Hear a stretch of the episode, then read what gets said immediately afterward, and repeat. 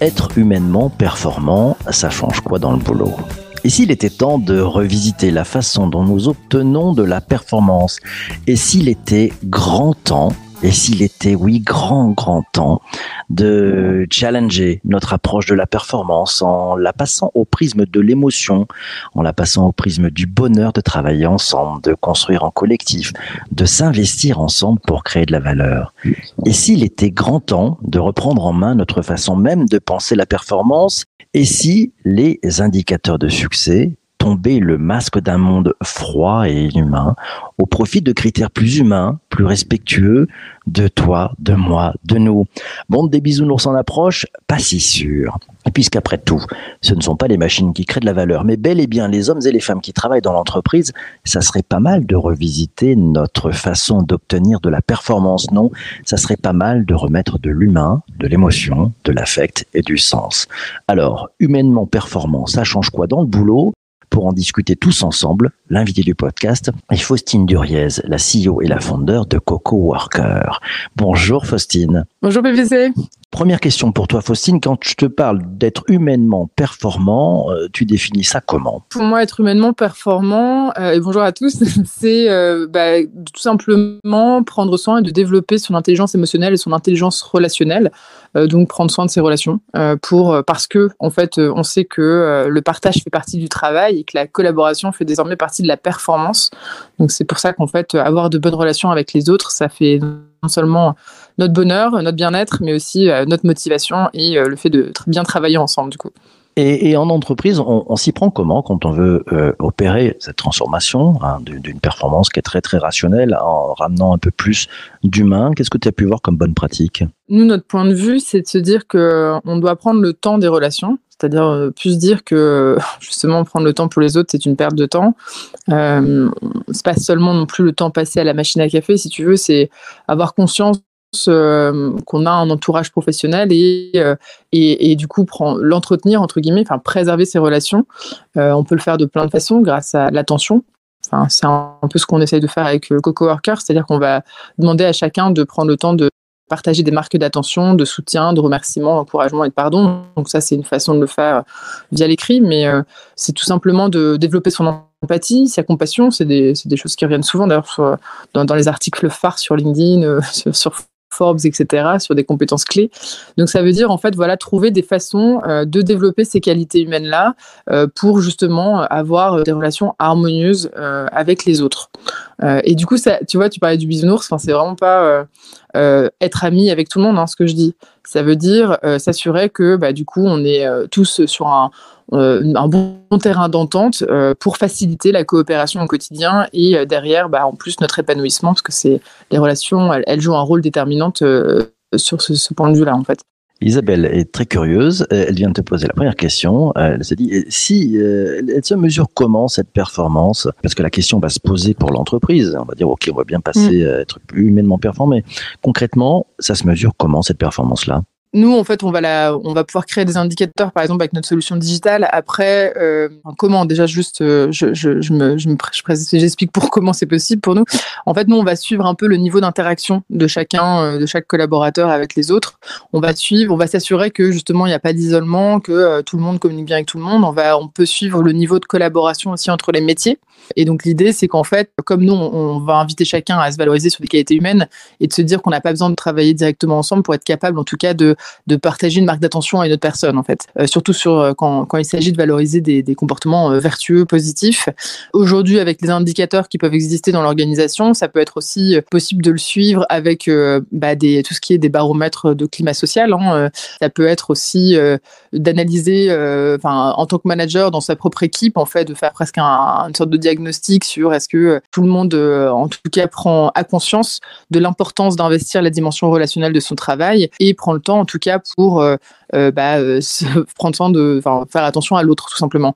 Et du coup, en tant que manager, c'est aussi au-delà de mesurer, enfin s'assurer que justement il y a un temps qui va être dédié justement du temps de partage qui va être créé pour qu'il y ait ces relations-là, enfin qu'il y ait des bonnes relations justement dans son équipe.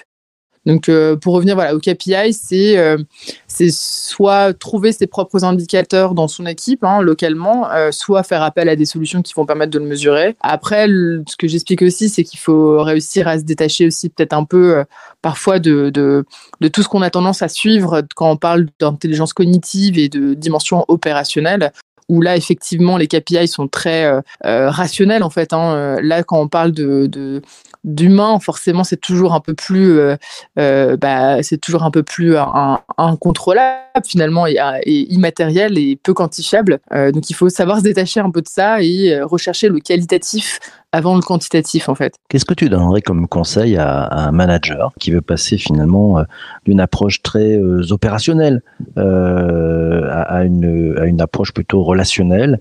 Tu donnerais quoi comme conseil pour, pour y aller?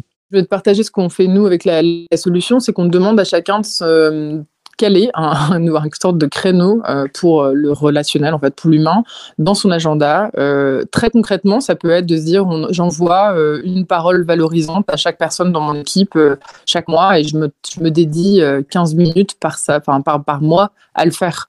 Il y a des études qui ont été menées, hein, c'est le fait de, de prendre du temps pour euh, témoigner, exprimer son attention à l'autre, euh, qui fait que euh, bah, la personne, du coup, va, se va être extrêmement reconnaissante et va être motivée. Et d'ailleurs, il y a une notion d'exemplarité derrière, hein, puisque le manager, qui par définition n'a jamais le temps, a décidé de prendre le temps pour les autres. C'est aussi une façon d'encourager ça pour les collaborateurs. Feedback is a gift, c'est ça le, le maître mot ou pas du tout? Absolument, feedback is a gift. Après, ce qu'on explique, enfin, notre point de vue, c'est que quand on entend feedback aujourd'hui, on a toujours tendance à penser euh, à l'amélioration continue, en fait, à la à ce qui va pas, en fait, en disant que c'est en pointant un peu des des petits défauts, des petits euh, des petites euh, améliorations possibles qu'on va donner envie aux gens de s'améliorer. Nous, ce qu'on explique, c'est que pour réussir des feedbacks d'amélioration, pour faire que notre équipe euh, ait, envie de s'échanger et de demander des feedbacks d'amélioration, il faut préserver la relation. C'est-à-dire que si moi je sais que bah, tu es bienveillant, euh, PPC, que tu veux mon bien, en fait, bah, là je vais être plus amené à te demander un feedback d'amélioration. En fait, on oublie qu'on a besoin de travailler le terreau humain relationnel avant de pouvoir euh, mettre en place euh, tous, les, tous- les outils qu'on peut connaître en termes de performance aujourd'hui. Parce que tu auras pris le temps justement de me demander comment ça va, parce que tu auras pris le temps de, de noter que oui, j'ai un- une épreuve demain et qu'en fait ton petit message de soutien, pour moi, fera une différence énorme. Du coup, je vais te voir d'un œil bienveillant, en fait. Je vais me dire que tu veux mon bien. Et donc, du coup, je serai beaucoup plus ouverte à ce que tu me fasses des feedbacks d'amélioration euh, au moment de le, ce moment donné-là, en fait. ce qui, ce qui est en jeu, si je, je suis bien tes propos, ce qui est en jeu finalement dans le monde de l'entreprise, c'est la confiance, non? Ah, complètement. Ah, mais, euh, mais je trouve que quand même, quand on parle aujourd'hui, euh, il y a une défiance euh, énorme dans les organisations.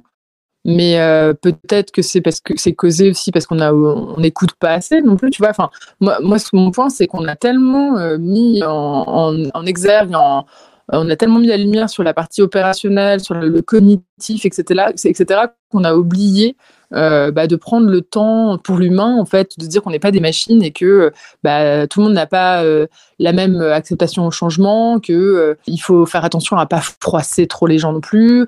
Euh, alors, euh, je dis pas qu'il euh, y a un moment, il faut y aller, tu vois, on a besoin d'un leader, mais, ce que je veux dire, c'est que euh, il faut, il faut pas oublier euh, que c'est en donnant du temps que les gens aussi vont euh, prendre le temps pour euh, faire peut-être un peu plus, pour euh, mettre à profit leur, créa la, cré leur créativité en fait, pour l'accorder la, à l'entreprise, euh, pour développer euh, le, leur passion en fait dans l'organisation, pour travailler avec l'autre, pour partager l'information. Tout ça, ça va être possible que si effectivement moi on m'a témoigné justement du temps, de l'attention et, et, et, du coup ça m'a donné envie de, faire confiance. La, confiance est donc là. Vous avez été, alors je sais pas si on appelle ça labellisé Great Place to Work, c'est ça? C'est sûrement lié à tout ce que vous avez mis en place? Alors c'est donc nous on n'est pas euh, c'est pas enfin tu sais on est une petite entreprise donc c'est pas c'est pas ça c'est qu'on est on est identifié comme un partenaire officiel ouais, de Great Place to Work donc c'est assez euh, enfin c'est intéressant de le mentionner quand même Bravo. parce que euh, merci parce que ça, explique bien que des instituts comme celui-ci qui sont sur de l'audit hein, très très très pur euh,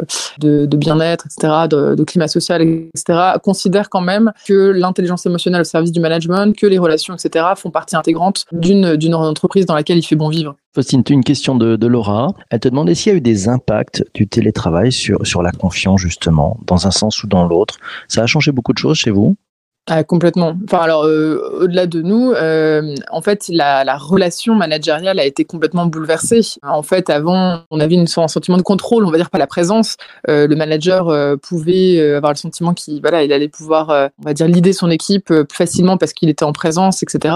À distance, le salarié fait ce qu'il veut. En fait, hein, il peut. On avait vu des, des, effets de shadowing, donc des gens qui, qui ont disparu pendant le confinement. Enfin, si euh, moi je suis pas attaché à mon, à mon manager, si je lui fais pas confiance, euh, franchement, je peux vraiment faire autre chose. Le présentalisme à distance, ça existe aussi. Donc, euh, ça a révélé, en fait, je trouve, l'importance cruciale de la, de la confiance dans le management et ça a révélé aussi l'importance de retravailler la relation, je trouve, en, tant que, en tant que manager pour, bah, pour réussir tout simplement à, à garder ses équipes engagées hein, et performantes. Est-ce que tu as, tu as vu des, ce qu'on pourrait qualifier peut-être des, effets de bord? Est-ce qu'il y a des effets de bord quand on se met à dire, allez, on va ramener une performance beaucoup plus humaine avec d'autres critères complémentaires hein, aussi à une performance plus opérationnelle? Tu as, vu des effets de bord là-dessus ou pas? En fait, il ne faut pas utiliser les mêmes outils qu'on utilise pour la partie opérationnelle.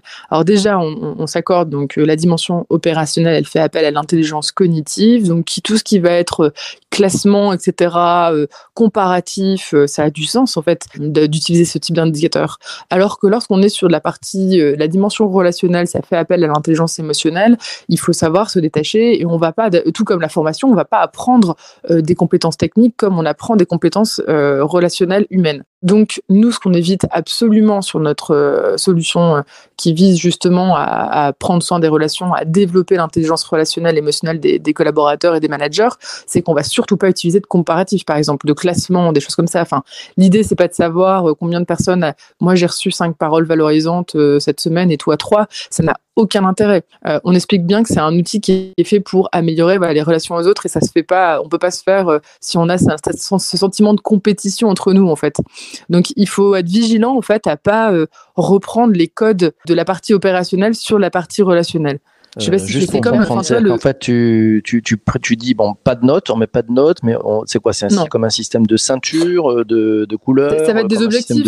D'objectifs, d'accord. Voilà, en fait, ouais. ça va être des objectifs, et puis après, c'est vraiment quelque chose qu'on va imaginer dans le temps. C'est-à-dire qu'on crée, on cherche à créer des routines. On va se dire, euh, bah, l'idée c'est que toi, tu prennes cette habitude-là, en fait, de garder ce temps pour euh, bah, développer ton attention à l'autre. Puisqu'en fait, on va demander, par exemple, que tu envoies trois paroles valorisantes par mois. Et on va te dire, bah oui, mais du coup, euh, si j'ai pas d'idée, bah, c'est justement là que le travail va commencer parce que du coup, tu vas aiguiser ton regard sur les autres.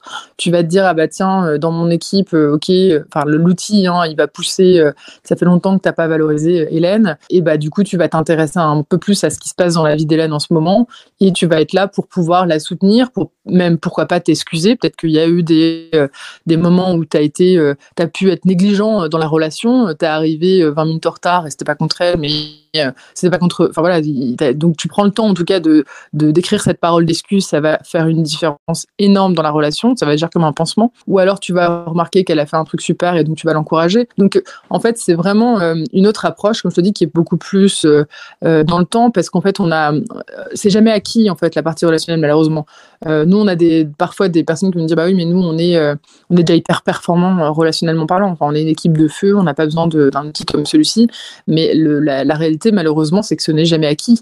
Euh, il suffit d'une nouvelle personne qui arrive dans une équipe, il suffit d'une crise, il suffit de euh, d'un nouveau chef. Enfin bref, il y a toujours des. L'entreprise est organique, ça bouge tout le temps. Donc, euh, l'erreur qu'on a dû faire sur la partie relationnelle, c'est de penser que parce qu'on utilisait on mettait en place un séminaire de temps en temps, euh, hop, on allait euh, euh, cocher la case, ça c'est fait, l'ambiance elle est bonne quoi. En fait, la, les relations sont fragiles et elles méritent et elles demandent une attention continue. Donc l'idée c'est de, de, de, prendre ce temps-là et de, de se créer cette nouvelle routine qui est euh, désormais fondamentale quand on pense les relations à distance en plus. Parce qu'on aura moins d'occasions de tisser des liens euh, en physique, euh, par sérendipité, parce qu'on s'est croisés à ce moment-là, etc. Donc on a besoin de créer cette nouvelle routine absolument clé. Si, je t'entends bien, en fait, on a l'impression quand même que c'est un sujet un peu, d'éducation, c'est-à-dire qu'un peu d'éducation, de donner du feedback aux autres, de, savoir remercier quand il y a des choses, de donner des conseils pour que les autres puissent s'améliorer. Ça, ça, ça prend finalement, parce qu'on n'apprend pas forcément ça à l'école non plus aujourd'hui. Il y, y a des formations pour le faire. Comment on fait?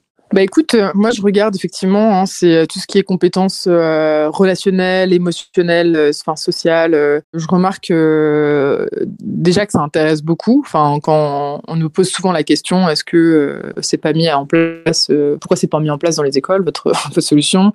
Euh, Je vois qu'il y a, je vois, je vois juste dans des blogs des initiatives et je pense qu'en fait ça commence à se développer.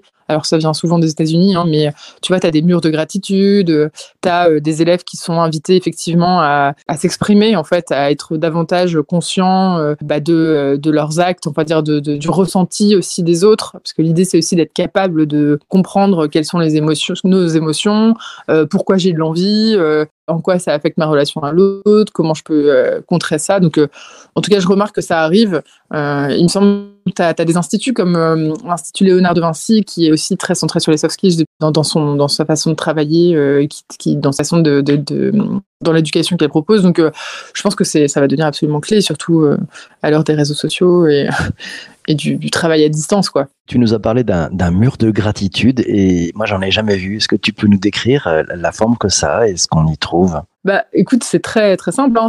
En gros, euh, chacun va s'envoyer, va se partager des, euh, des messages de, remerciement et de gratitude, que ce soit envers une personne ou envers euh, ou envers tout simplement euh, quelque chose de positif qui a pu se passer. En fait, hein. ce qui est intéressant avec la gratitude, c'est que plus euh, tu la partages, plus tu en ressens.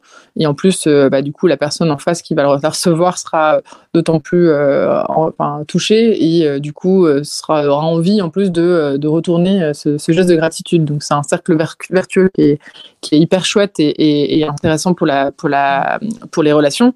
Euh, D'ailleurs, c'est vraiment nous on utilise trois émotions. Hein. Je, je fais un petit aparté, mais que vous pourriez tous utiliser dans la vie professionnelle en fait. Hein. On utilise la gratitude comme je disais, qui va s'exprimer en disant merci, mais aussi l'admiration qui s'exprime en disant euh, bravo et la compassion en exprimant des paroles de soutien et de pardon. Ça, c'est des choses qu'on qu peut activer régulièrement. Et ces trois émotions positives, elles ont la particularité de créer de la confiance, justement, et de l'attachement entre les personnes et de prévenir des conflits. Pour ce qui est du mur de gratitude, ce qui est sympa, c'est que c'est très visuel et que ça, euh, du coup, euh, va nous donner envie enfin, voilà, de, participer. Il y a un truc très collectif. Euh, bah, après, sur la plateforme qu'on propose chez CoCoWorker, si tu veux, tu as ça en, en, digital et en instantané. Quoi. Et ce qui va être intéressant, c'est qu'en plus, les personnes vont pouvoir à chaque fois on lit en fait chaque parole de gratitude à des à des valeurs, des comportements qu'on cherche à développer, à en promouvoir en entreprise. Et ça permet aussi d'ailleurs de déceler bah, ses forces euh, humaine grâce aux autres. Parce que je vais dire, bah, tiens, merci pour ça, et tiens, je vais le relier à telle force, telle qualité humaine. Et ça permet aussi quand même aux salariés de pouvoir davantage quantifier et euh, objectiver finalement ces, ces qualités humaines-là, qu'on lui demande d'ailleurs de plus en plus dans les entretiens individuels de fin d'année. Et ça peut être un peu difficile de se dire que oui, oui, je suis très bonne en leadership. Quoi. Donc ça, ça a le mérite de, en tout cas de le quantifier si j'ai reçu beaucoup de paroles d'encouragement et de, de remerciements sur, ce, sur cet système-là. Eh ben, ça nous donne des perspectives fabuleuses de remettre de l'humain dans de la performance humaine. Mille merci Faustine d'être venue ce matin, échanger avec nous, nous donner bah, merci à toi bien bonnes idées. Merci, c'était un bonheur. Euh, on va essayer de ramener ça dans nos entreprises et de mettre un peu plus d'humain. Euh, on va voir, je pense que la culture du feedback et du soutien me paraît une très très belle chose. Mille merci aussi à toi d'avoir écouté cet épisode du podcast jusqu'ici. Surtout, ne lâche rien. Continue. Si t'es pas abonné, tu peux t'abonner. Si tu es sur Apple Podcast, tu peux mettre 5 étoiles. Ça sera un vrai petit bonheur. Et surtout, surtout, surtout, surtout, on se retrouve demain matin. On parlera, oui, on parlera un petit peu de comment on pourrait réinventer l'expérience client en business to business. Je serai accompagné de Céline Forest. C'est une spécialiste reconnue de l'expérience client. Elle a été élue personnalité de l'année 2019 et elle est auteure d'expérience client.